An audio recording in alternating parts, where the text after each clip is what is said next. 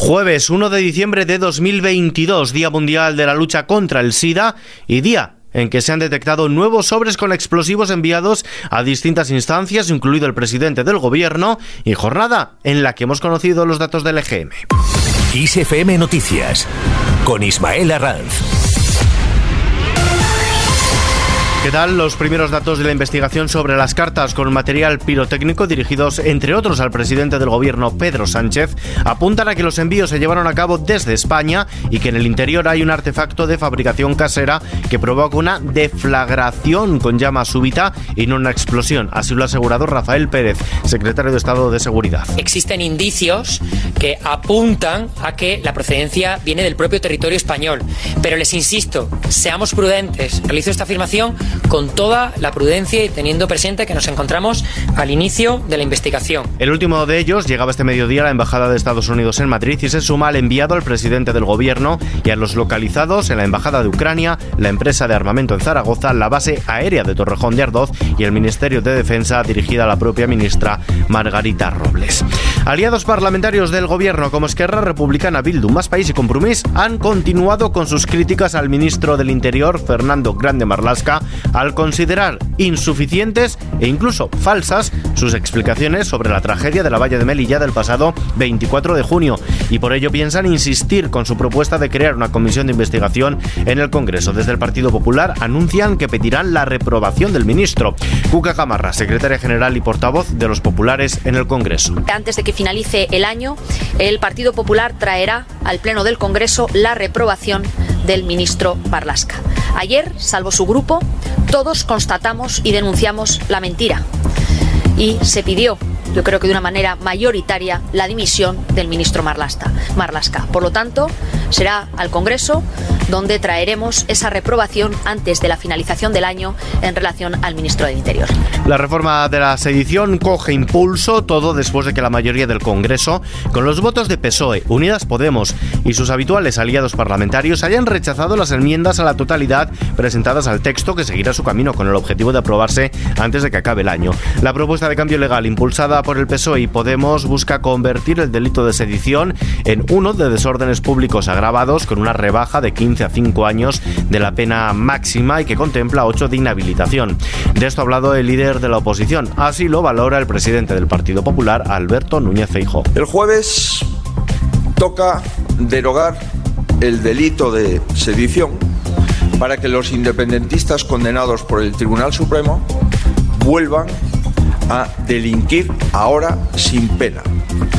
¿Y cómo se va a hacer? Pues con premura, con nocturnidad y con alevosía durante el partido España-Japón. Feijo hace referencia al partido que enfrenta la selección española con la japonesa en el Mundial de Fútbol que se celebra en Qatar y que decide el pase a octavos del conjunto de Luis Enrique. Una victoria o un empate bastarían para seguir en la competición.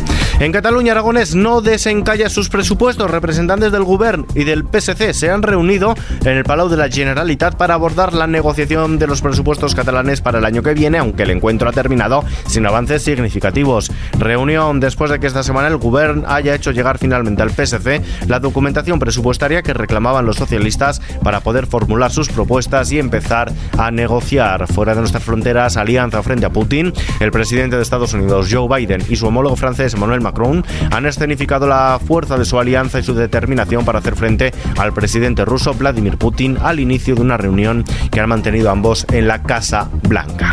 Más cosas. Aumenta la esperanza de vida de las personas con VIH. La esperanza de vida de las personas con VIH que inician un tratamiento en buen estado clínico se acerca cada vez más a la de la población general. De esta forma ya se sitúa en el 73 en 73 años. En el caso de los hombres son 8 menos que la media del resto de la población y la de las mujeres en 72 años son 14 menos. Su mortalidad se debe además a otras causas distintas. Hoy, como cada 1 de diciembre, se celebra el Día Mundial de la Lucha contra el SIDA. La ministra de Sanidad, Carolina Darias no ha podido contener las lágrimas cuando ha recordado a las víctimas a las que no llegaron a tiempo los retrovirales. Hoy quiero recordar a esas personas a los que no les llegaron a tiempo los antirretrovirales, a los amantes, a los amigos, a los activistas.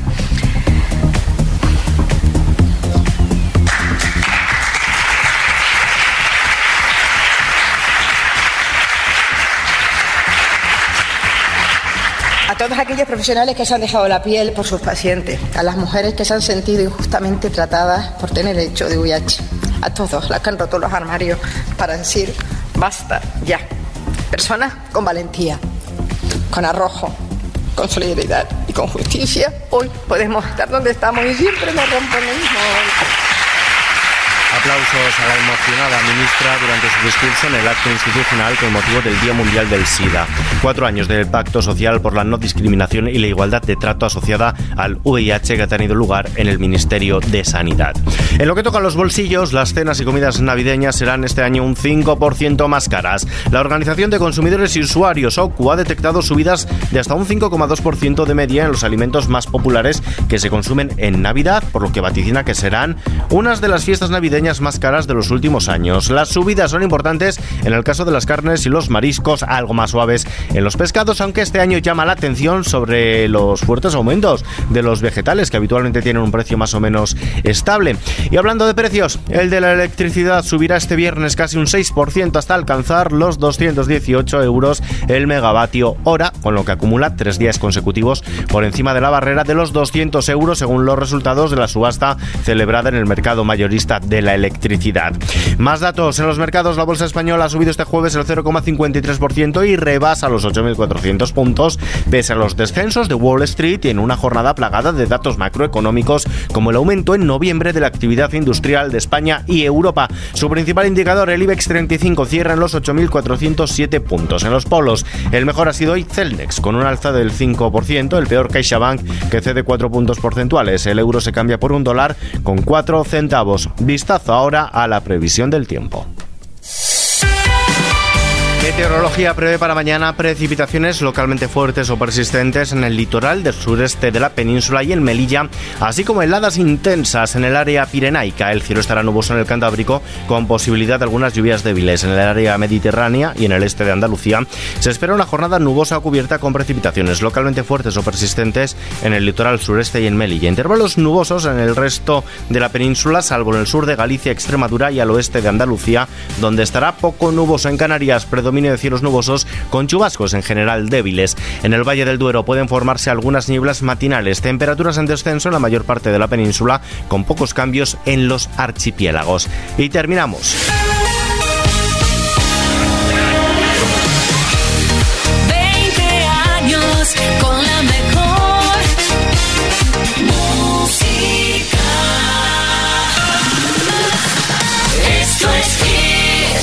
FM celebra este 2022 sus primeros 20 años de vida y lo hace con nuevos oyentes, 50.000 más, de modo que nuestra familia crece hasta los 921.000 oyentes de acuerdo a la tercera ola del Estudio General de Medios que hemos conocido hoy. Además, cada día 518.000 personas se despiertan cada mañana escuchando a Xavi Rodríguez, María Lama y todo su equipo en las mañanas Kiss. 41.000 personas más que se apuntan cada mañana para desayunar con nosotros. Por las tardes, Play Kiss, el programa presentado por Tony Peret, suma 13.000 nuevos oyentes diarios. Grandes datos también para Music Box los fines de semana con la incorporación de Quique Tejada con 31.000 oyentes más los viernes y 14.000 el sábado por la noche. Siempre 80 cada jueves con Ana Canora suma 26.000 oyentes nuevos y Enrique Marrón con Top Kiss 25 congrega cada domingo a 100.000 oyentes. Así que terminamos dándos las gracias. Además nuestra web xfm.es también ha batido récord histórico de visitas en este mes de noviembre.